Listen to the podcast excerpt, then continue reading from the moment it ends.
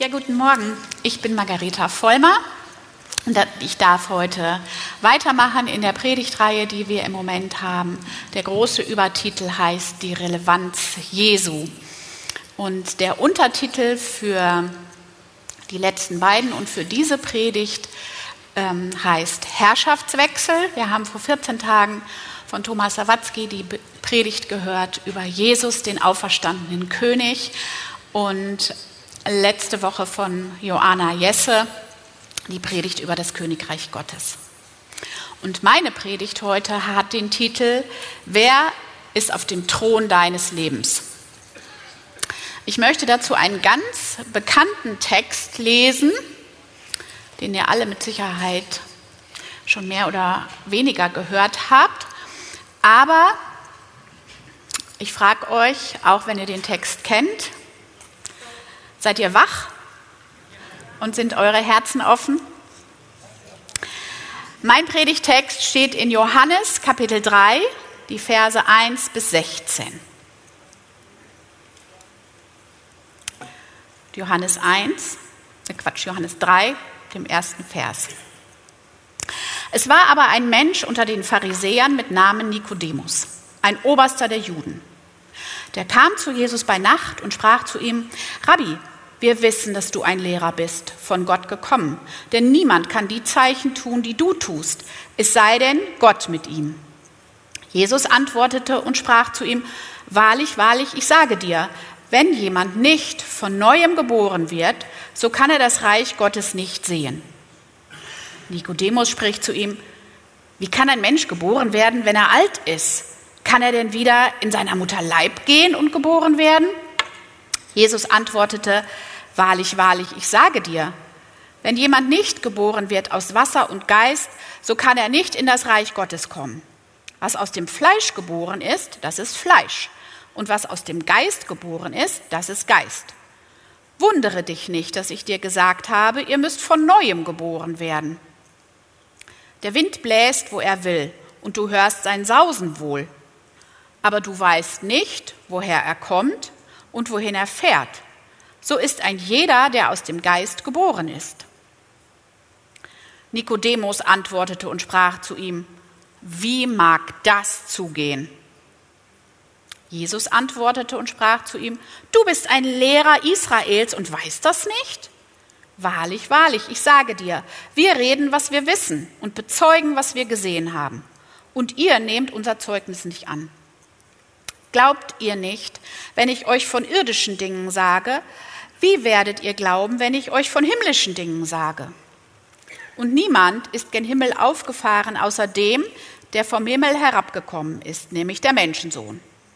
Und wie Mose in der Wüste die Schlange erhöht hat, so muss der Menschensohn erhöht werden, auf dass alle, die an ihn glauben, das ewige Leben haben.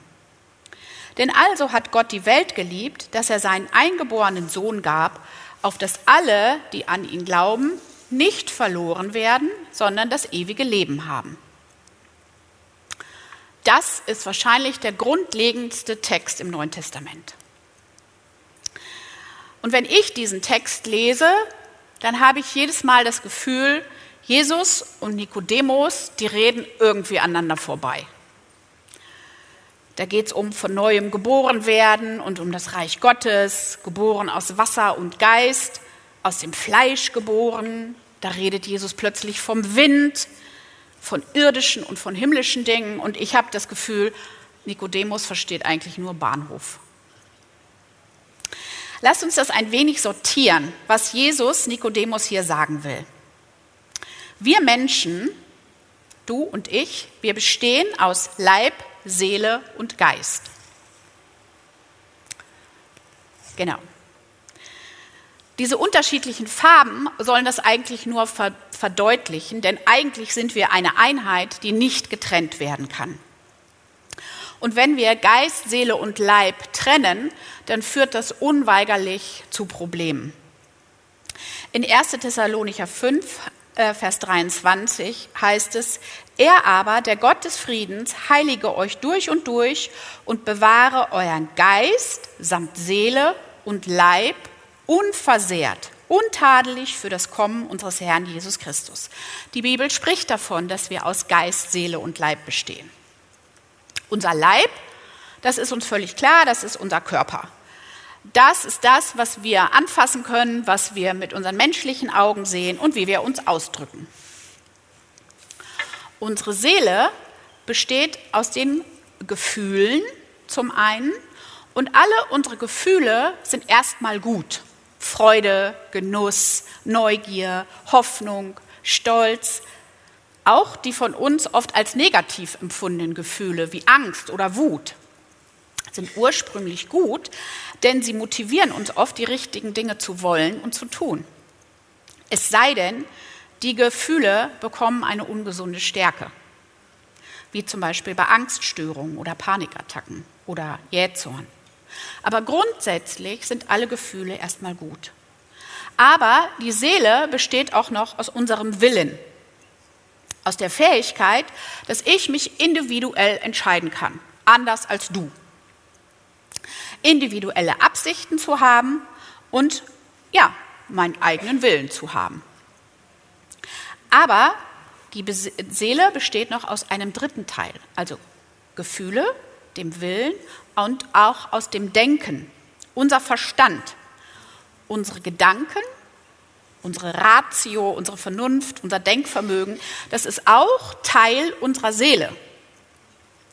Und hier wird es ein bisschen tricky, denn wir sprechen auch vom menschlichen Geist oder von Geisteswissenschaften, wenn jemand geistig eingeschränkt ist.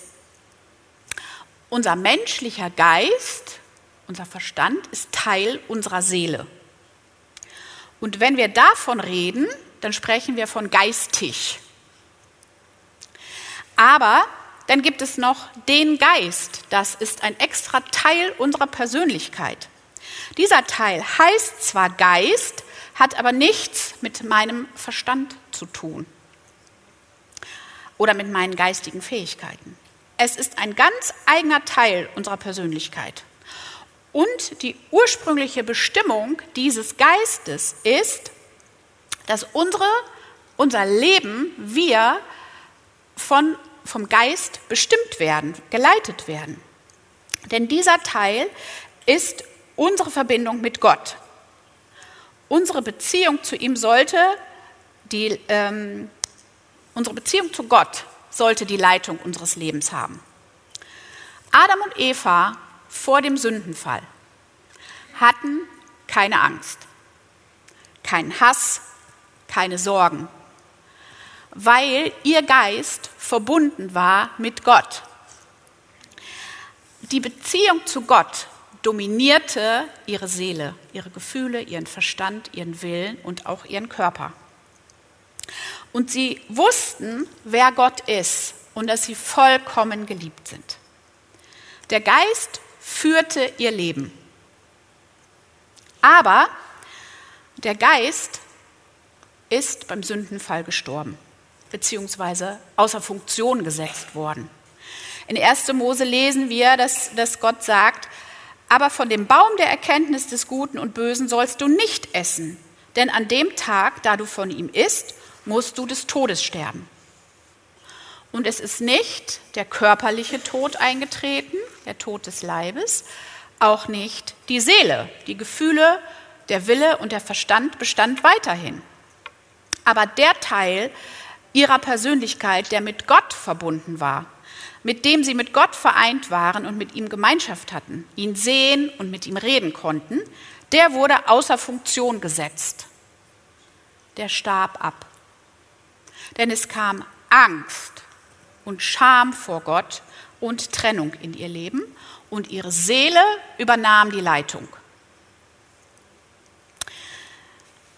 Jeder Mensch ist eine lebendige Seele, so steht es in der Bibel, der in einem Körper lebt und einen Geist hat, der außer Funktion bzw. tot ist. Und wenn wir von diesem Geist sprechen, dann ist das geistlich. Geistig ist das, was meinen Verstand betrifft, und geistlich ist das, was meinen Geist, meine Verbindung mit Gott betrifft.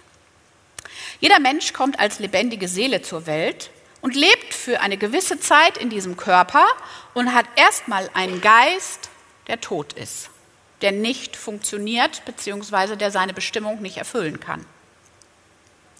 Die Seele hat bei jedem Menschen das Kommando übernommen und wir werden von unserer Seele regiert, von unserem Verstand, von unseren Gefühlen und von unserem Willen.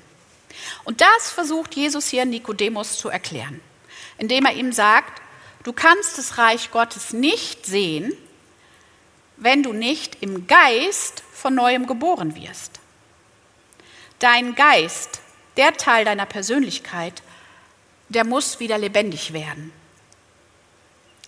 Und diesen Teil wieder lebendig zu machen, wieder in Kontakt mit Gott zu bringen, geht nur, wenn dieser Teil von neuem geboren wird, denn er ist ja tot. Nikodemus kann das überhaupt nicht verstehen. Er denkt an eine körperliche Neugeburt.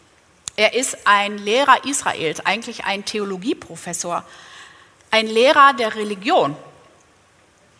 Ich möchte euch jetzt gleich ein Bild zeigen, was Nikodemus glaubte. Also ich habe mich nie persönlich mit Nikodemus unterhalten, aber so wie Jesus mit den Pharisäern umgeht und wie er hier mit Nikodemus spricht, ähm, sagt er ihm Folgendes. Einmal das, genau, jeder Mensch wird irgendwann geboren. Dafür steht da das Sternchen. Und dann lebt er sein Leben. Er geht so seinen Lebensweg und am Ende dieses Lebensweges steht der Tod. Ähm, jeder Mensch sündigt und macht Fehler, ist unvollkommen und kann nicht so leben, wie Gott das eigentlich möchte.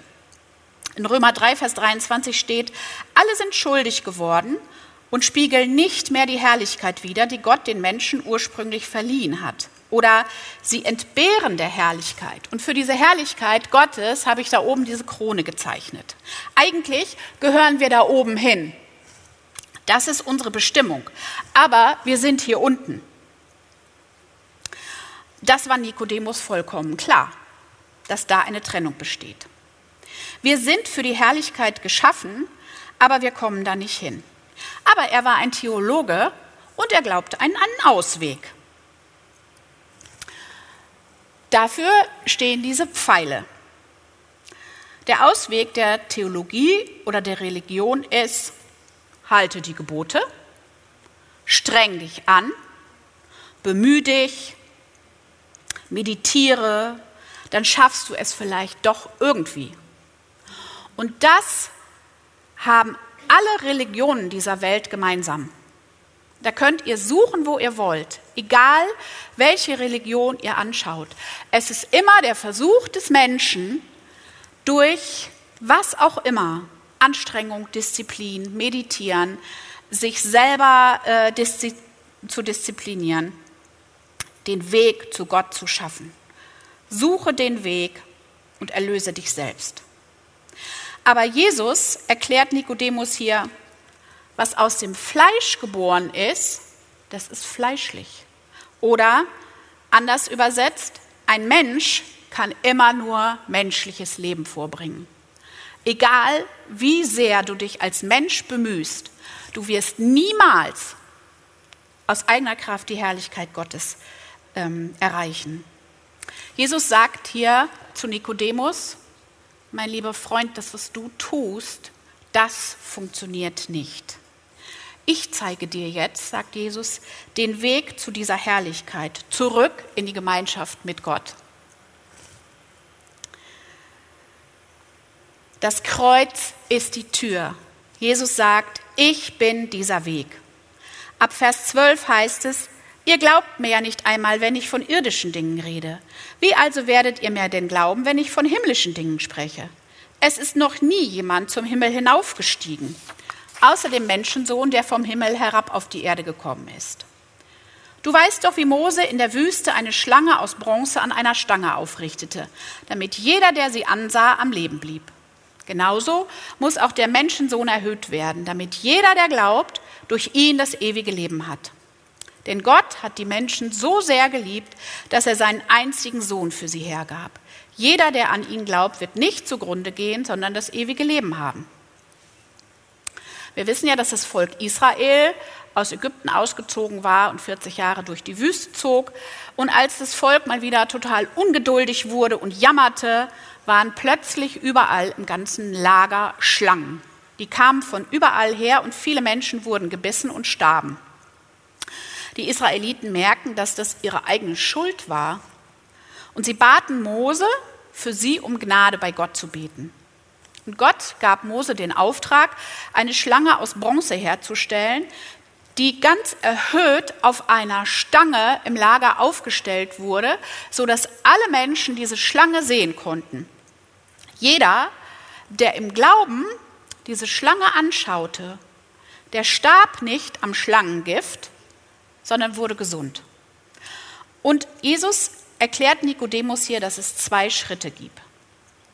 Gott tat den ersten Schritt und sandte seinen Sohn Jesus aus dem Himmel auf die Erde zu uns Menschen. Und Jesus machte durch seinen Tod am Kreuz die Tür zur Errettung für alle Menschen auf. Jesus wurde diese Schlange am Stab. Das macht so ein bisschen so ein komisches Gefühl. Jesus Schlange. In der Bibel ist die Schlange der Inbegriff des Bösen und durch die Schlange kam Sünde und Tod in unser Leben. Aber in 2. Korinther 5, Vers 21 steht, dass Jesus für uns zur Sünde wurde. Als Jesus am Kreuz starb, wurde er zur personifizierten Sünde, damit die Tür aufgeht für unser Leben. Diese Tat allein bewirkt aber noch kein ewiges Leben bei uns Menschen. Damit jeder, der in ihn glaubt, das ewige Leben hat, das ist der zweite Schritt. Und ich finde, Vers 16 fasst diese beiden Hälften, diese beiden Schritte total gut zusammen. Denn also hat Gott die Welt geliebt, dass er seinen eingeborenen Sohn gab, auf dass alle, die an ihn glauben, nicht verloren werden, sondern das ewige Leben haben. Die Israeliten mussten im Glauben ihren Blick auf die Schlange am Stab richten, damit das Schlangengift in ihrem Körper unwirksam wurde. Erst dann setzte die Heilung ein.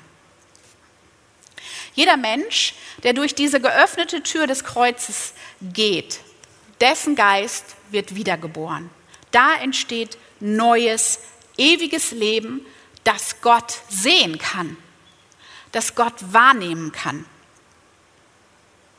Aber wie funktioniert das jetzt ganz konkret? Und wie werde ich ganz genau von neuem geboren? Hier steht an, den, an Jesus als den Sohn Gottes glauben. Aber nur an die Existenz Jesu zu glauben, ist nicht die Antwort. In Vers 7 sagt Jesus, wundere dich nicht, dass ich dir gesagt habe, ihr müsst von neuem geboren werden.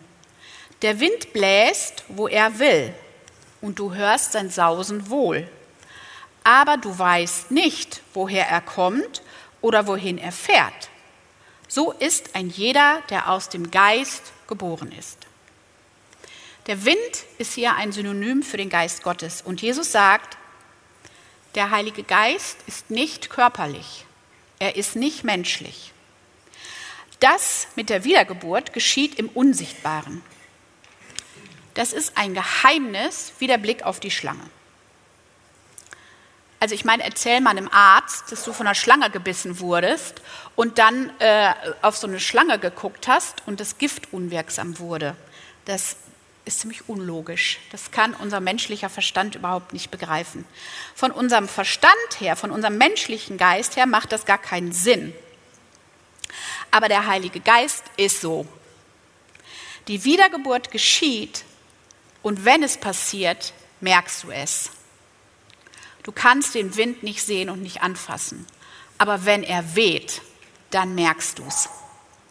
Es geschieht in deinem Geist durch den Heiligen Geist. In Johannes 1, Vers 12 heißt es, so viele ihn aber aufnahmen, denen gab er das Recht, Kinder Gottes zu sein, denen, die an seinen Namen glauben. Das heißt, es ist deine Entscheidung. Es ist deine Entscheidung, ob du durch das Kreuz gehst, ob du Jesus aufnimmst, ob du sagst, Jesus, ich glaube dir, dass das Kreuz die Tür zum Leben für mich ist. Wenn du, der du mit dem Schlangenbiss der Sünde infiziert bist, im Glauben auf den Mann am Kreuz schaust, dann geschieht in dir ein Wunder durch den Heiligen Geist. Das heißt, wenn ich mit meinem Herzen glaube, dass Jesus der Sohn Gottes ist, dass er der Weg zum Vater ist und ich mein eigenes selbstbestimmtes Leben mit ihm am Kreuz sterben lasse durch den Heiligen Geist und mein Geist wiedergeboren wird, dann werden Gottes Geist und mein Geist vereinigt. Und das ist der Oberhammer. Das steht so in 1. Korinther 6, Vers 17. Wer sich hingegen mit dem Herrn verbindet, wird eins mit ihm. Sein Geist verbindet sich mit dem Geist des Herrn. Und das lasst euch mal auf der Zunge vergehen, äh, zergehen. Das nehmt in eurem Herzen auf. Gottes Geist verbindet sich mit eurem Geist und es wird eins. Ihr werdet eine Einheit mit dem Geist Gottes. Wenn dein Geist wiedergeboren wird und die Verbindung mit Gott wiederhergestellt wird und du dich vom Geist leiten lassen kannst, dann gibt es aber jetzt ein Problem. Deine Seele ist ja gewohnt, der Bestimmer deines Lebens zu sein. In Matthäus 16, Vers 25 heißt es, denn wer sein Leben erhalten will, der wird es verlieren. Wer aber sein Leben verliert um meinetwillen, der wird es finden. Wer sein Leben verliert, das hört sich jetzt ja an wie sterben. Was denn jetzt? Äh, leben oder sterben? Ich glaube, Jesus meint hier wirklich sterben. Aber vielleicht ist jetzt die Verwirrung bei euch komplett. Ich möchte das in drei Bildern veranschaulichen, ähm, was ich glaube, was Jesus damit meint. Und das erste Bild, genau. Der Kreis steht für das Leben, für dein Leben. Und diese Punkte das sind die Bereiche in deinem Leben. Deine Beziehungen, ähm, deine Gefühle, dein Stolz, deine Karriere, dein Job, deine Nachbarschaft, alles, was es so gibt in deinem Leben. Aber in jedem Leben gibt es einen Thron. Und auf diesem Thron sitzt das Ego. Das ist deine Seele. Und das Kreuz Jesus Christus ist außerhalb des Lebens. Das sind die Menschen, die sagen, ich glaube nicht an Jesus. Vielleicht gab es ihn oder es gibt ihn, aber ist mir eigentlich egal. Mit meinem Leben hat Jesus auf jeden Fall nichts zu tun. Hier im CZ reden zwar alle über ihn und mit ihm, ähm, aber ich habe keine Ahnung. Ähm, in meinem Leben spielt er keine Rolle. Wenn das dein Leben darstellt, dann lade ich dich ein, dass sich das heute ändert. Dann kannst du heute Jesus persönlich kennenlernen. Er brennt darauf, sich dir vorzustellen. Und es gibt viele gute Gründe, Jesus in dein Leben, auf den Thron deines Lebens zu lassen. Und eigentlich fällt mir persönlich überhaupt kein Grund ein, der dagegen spricht. In dem nächsten Bild sehen wir wieder das Leben und die verschiedenen Lebensbereiche. Und das Ego sitzt auf dem Thron des Lebens aber das Kreuz ist innerhalb des Lebens. Das sind die Menschen, die Jesus in ihr Leben aufgenommen haben, an ihn glauben, wahrscheinlich sogar sagen, dass er ihr Erlöser ist und er ihre Sünden vergeben hat. Er ist Teil ihres Lebens. Er wird angebetet und um Rat gefragt und er spielt schon eine Rolle in dem Leben. Vielleicht sogar eine sehr große, manchmal eine kleinere, Jesus wurde in das Leben aufgenommen, er wurde integriert. Aber er ist nicht der Herr, er ist nicht derjenige, der das Leben bestimmt. Der Geist, in dem der Heilige Geist jetzt wohnt, ist nicht der Herrscher dieses Lebens. Das sind Christen, die von ihrer Seele bestimmt werden. Wir erinnern uns, die Seele besteht aus Gefühlen, aus unseren Gedanken, aus unserem Verstand und aus unserem Willen. Die Gefühle bestimmen die Entscheidungen. Oder der Verstand bestimmt, wie du dich entscheidest, weil du ja ein vernünftiger Mensch bist. Dein Wille bestimmt. Die Bereiche meines Lebens werden von meiner Seele, vielleicht auch von den Bedürfnissen meines Leibes bestimmt und gesteuert. Jesus spielt schon eine Rolle und er ist schon wichtig und er wird schon gefragt. Aber am Ende entscheidest dann du. Deine Gefühle wie Angst oder Selbstgerechtigkeit, Menschenfurcht. Du entscheidest, was du dir vorstellen kannst, was du für vernünftig oder für machbar hältst, wo du denkst, das kann ich und das kann ich nicht. Das, was du dich traust oder das, was du willst, was deinen Zielen dient. Du bist der Herr und du sitzt auf dem Thron. Und das ist das, was die Bibel mit Leben im Fleisch meint. Und Jesus sagt, was aus dem Fleisch geboren ist, das ist Fleisch. Ein Mensch kann immer nur menschliches Leben hervorbringen. Meine Seele und mein Körper werden immer von dieser sichtbaren Welt bestimmt. Ich stoße mir den Kopf, ich habe Schmerzen und ich kriege schlechte Laune. Oder ich werde von meinem Chef angeschnauzt und ich fühle mich ungerecht behandelt und meine Gefühle und Gedanken werden dadurch negativ beeinflusst und reagieren darauf. Soweit, so klar, oder? Also ich kenne das so in meinem Leben. So geht es uns allen und so leben alle Menschen auf dieser Welt. Wenn du so als Christ lebst, dann ist es ziemlich anstrengend und mühsam und auch oft frustrierend. Und ich rede da aus eigener Erfahrung. Du wirst viele unerhörte Gebete haben, wirst beten vielleicht frustrierend und irgendwann vielleicht sogar ermüdend finden. Du wirst viele Warum-Fragen an Gott haben und wirst dich oft als Versager fühlen und nicht viel von dem Reichtum der Herrlichkeit erleben, von dem die Bibel spricht. Denn dieser Kreis beschreibt nichts anderes als Religion. Wir erinnern uns an die Pfeile, ja, die nach oben ähm, zeigen, die die Richtung angeben, aber die das Ziel nicht erreichen. Religion ist die Anstrengung des Menschen, Gottes Herrlichkeit zu erreichen aus eigener Kraft. Und wenn du dich in diesem Kreis wiederfindest, dann musst du es alleine schaffen dann musst du es aus eigener Kraft schaffen. Wenn du dich in diesem Kreis wiederfindest, ähm, dann ist da nicht viel von der neuen Kraft, von der Jesus spricht. Das ist nicht das neue Leben, von dem Jesus spricht. Das ist das alte Leben mit christlichen Werten, mit christlichen antrainierten Verhaltensweisen. Ich glaube, dass das, wovon Jesus zu Nikodemus redet, was er mit Leben im Reich Gottes meint, etwas anderes ist. Und da kommen wir zum dritten Kreis. Jesus sagt, dass es durch die Wiedergeburt im Geist oder durch den Geist erst möglich ist, das Reich Gottes zu sehen und zu erleben. Jesus ist der auferstandene König im Reich Gottes.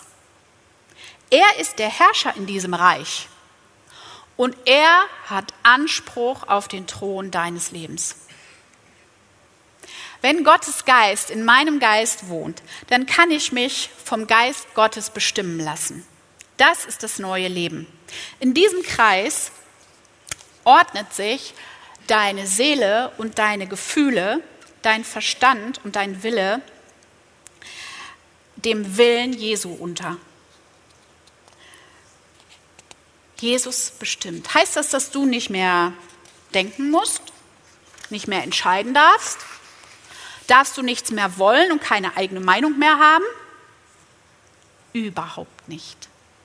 Wenn ich Jesus auf den Thron meines Lebens lasse und die Entscheidung treffe, dass er bestimmen darf, dann kann ich im Reich Gottes leben.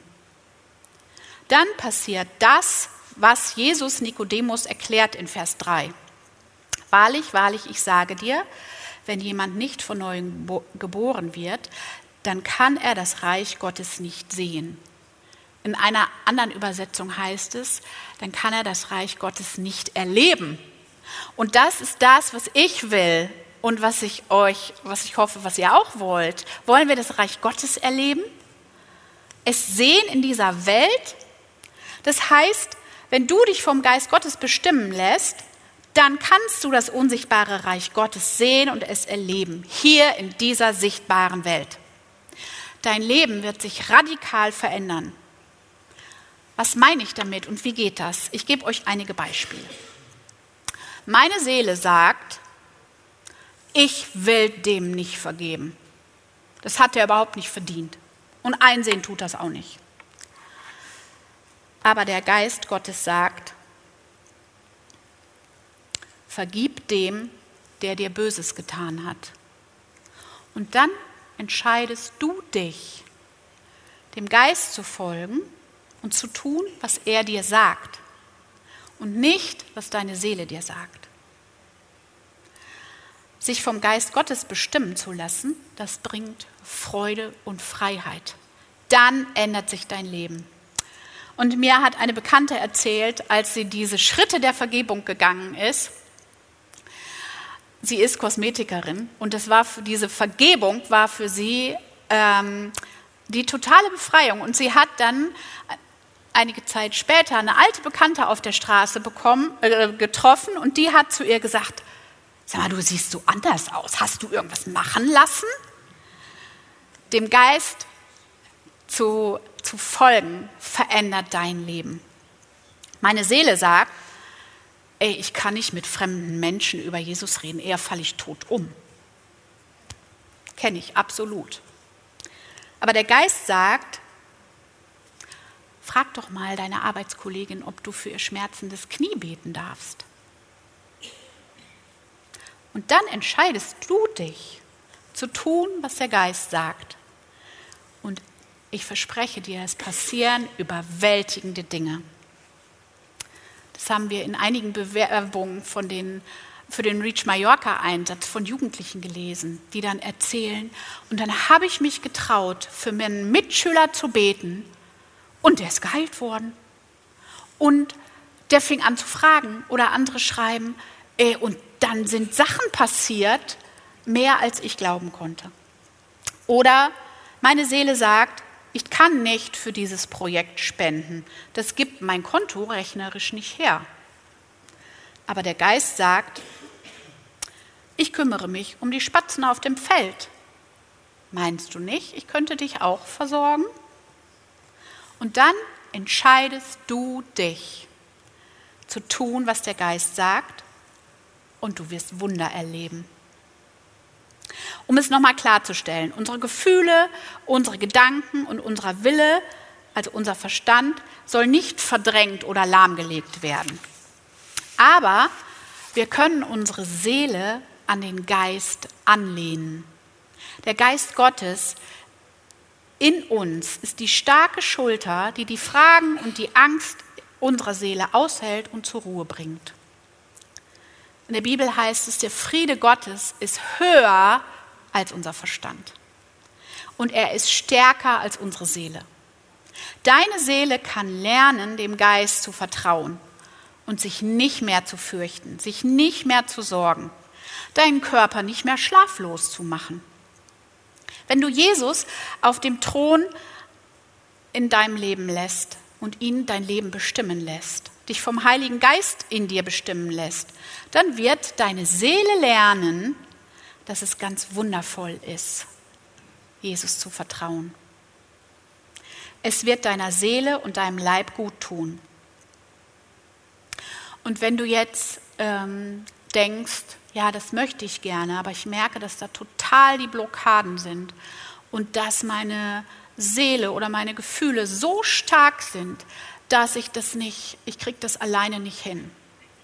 Dann such dir jemanden, der deiner Seele hilft oder der dein Mentor wird, von dem du merkst in seinem Leben, der ist da schon ein Stück weiter als ich. Dann geh hin und sag, ey, hilf mir mal keine Ahnung, wie ich den nächsten Schritt gehen soll.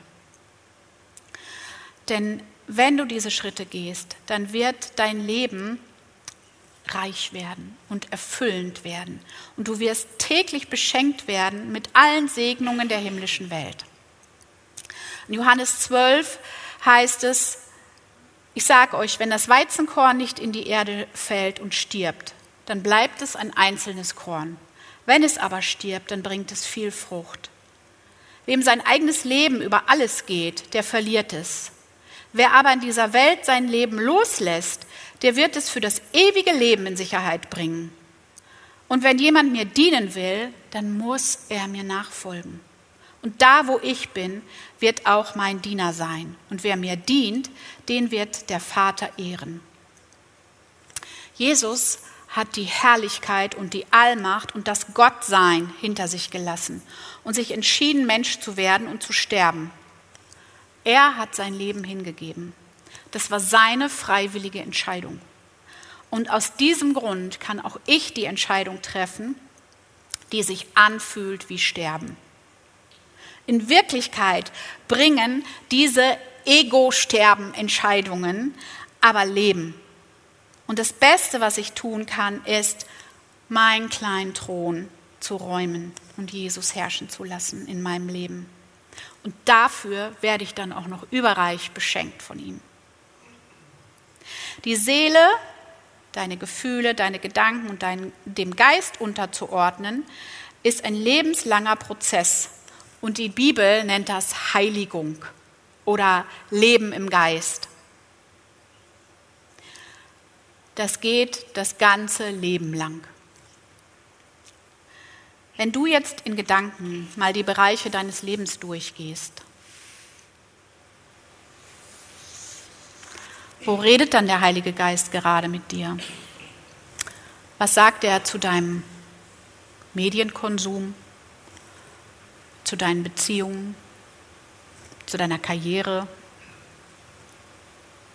zu Vergebung oder zu Versöhnung hier in der Gemeinde? Was sagt er zu deinen Finanzen oder dazu, wie und über wen und über was du redest? Darf Jesus was dazu sagen?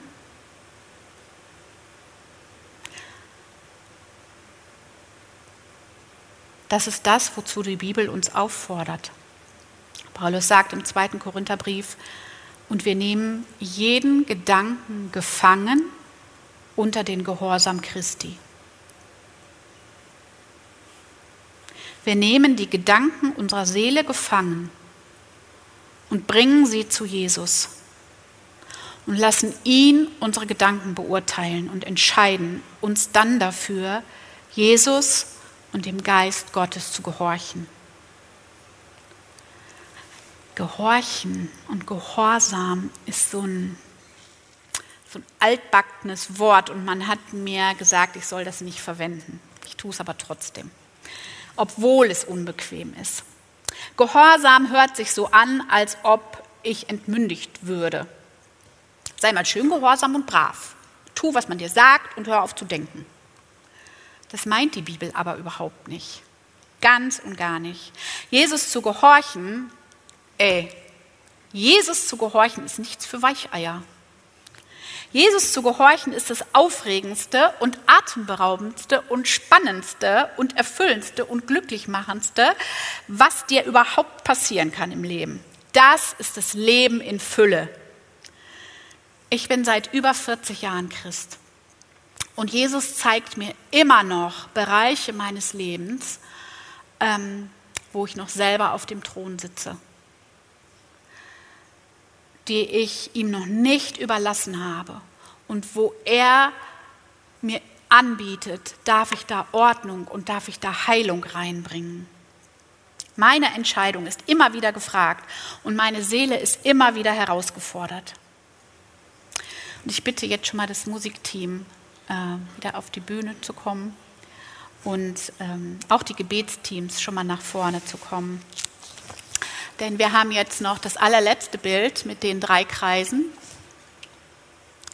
das ist die allerwichtigste Frage deines Lebens. Wer sitzt auf dem Thron deines Lebens? Und ich frage dich das jetzt. Du musst keine Antwort geben, aber sei einfach mal ehrlich vor dir selbst. Welcher Kreis beschreibt dein Leben? Und dann gib Jesus eine Antwort. Willst du da bleiben, wo du bist? Wenn der erste Kreis dein Leben widerspiegelt, ist Jesus dir weiterhin egal? Ich lade dich ein, Jesus auf den Thron deines Lebens zu lassen. Wenn du dich im zweiten Kreis wiederfindest, dann stelle ich dir die Frage, willst du, dass du selbst und deine Seele und dein Verstand weiter über dein Leben bestimmt? Wenn du das jetzt erkennst, dass das dein Leben beschreibt, dann lade ich dich ein, eine Entscheidung zu treffen. Und wenn du dich im dritten Kreis wiederfindest und schon, wenn du schon oft erlebt hast, dass es gut ist, Jesus bestimmen zu lassen, dann hat er dir vielleicht heute einen Lebensbereich gezeigt, wo du merkst, da hat Jesus noch nicht die Herrschaft übernommen. Dann bitte ich dich, triff eine Entscheidung und räum diesen Platz für Jesus triff jetzt die Entscheidung, auch diesen Bereich ihm ganz zu überlassen und Jesus auf den Thron deines Lebens zu lassen. Wisst ihr, es ist ähm, gut, Entscheidungen in, im Herzen für sich alleine festzumachen. Aber ich habe festgestellt, es hat viel mehr Kraft. Und Jesus hat das versprochen, wo zwei oder drei sich zusammentun und eine Sache festmachen die ist dann fest.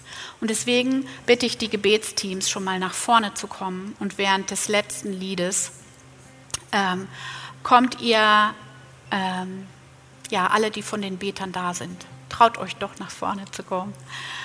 Ähm, und während des letzten Liedes bitte ich dich, gib Jesus eine Antwort auf die Frage, wer auf dem Thron sitzt.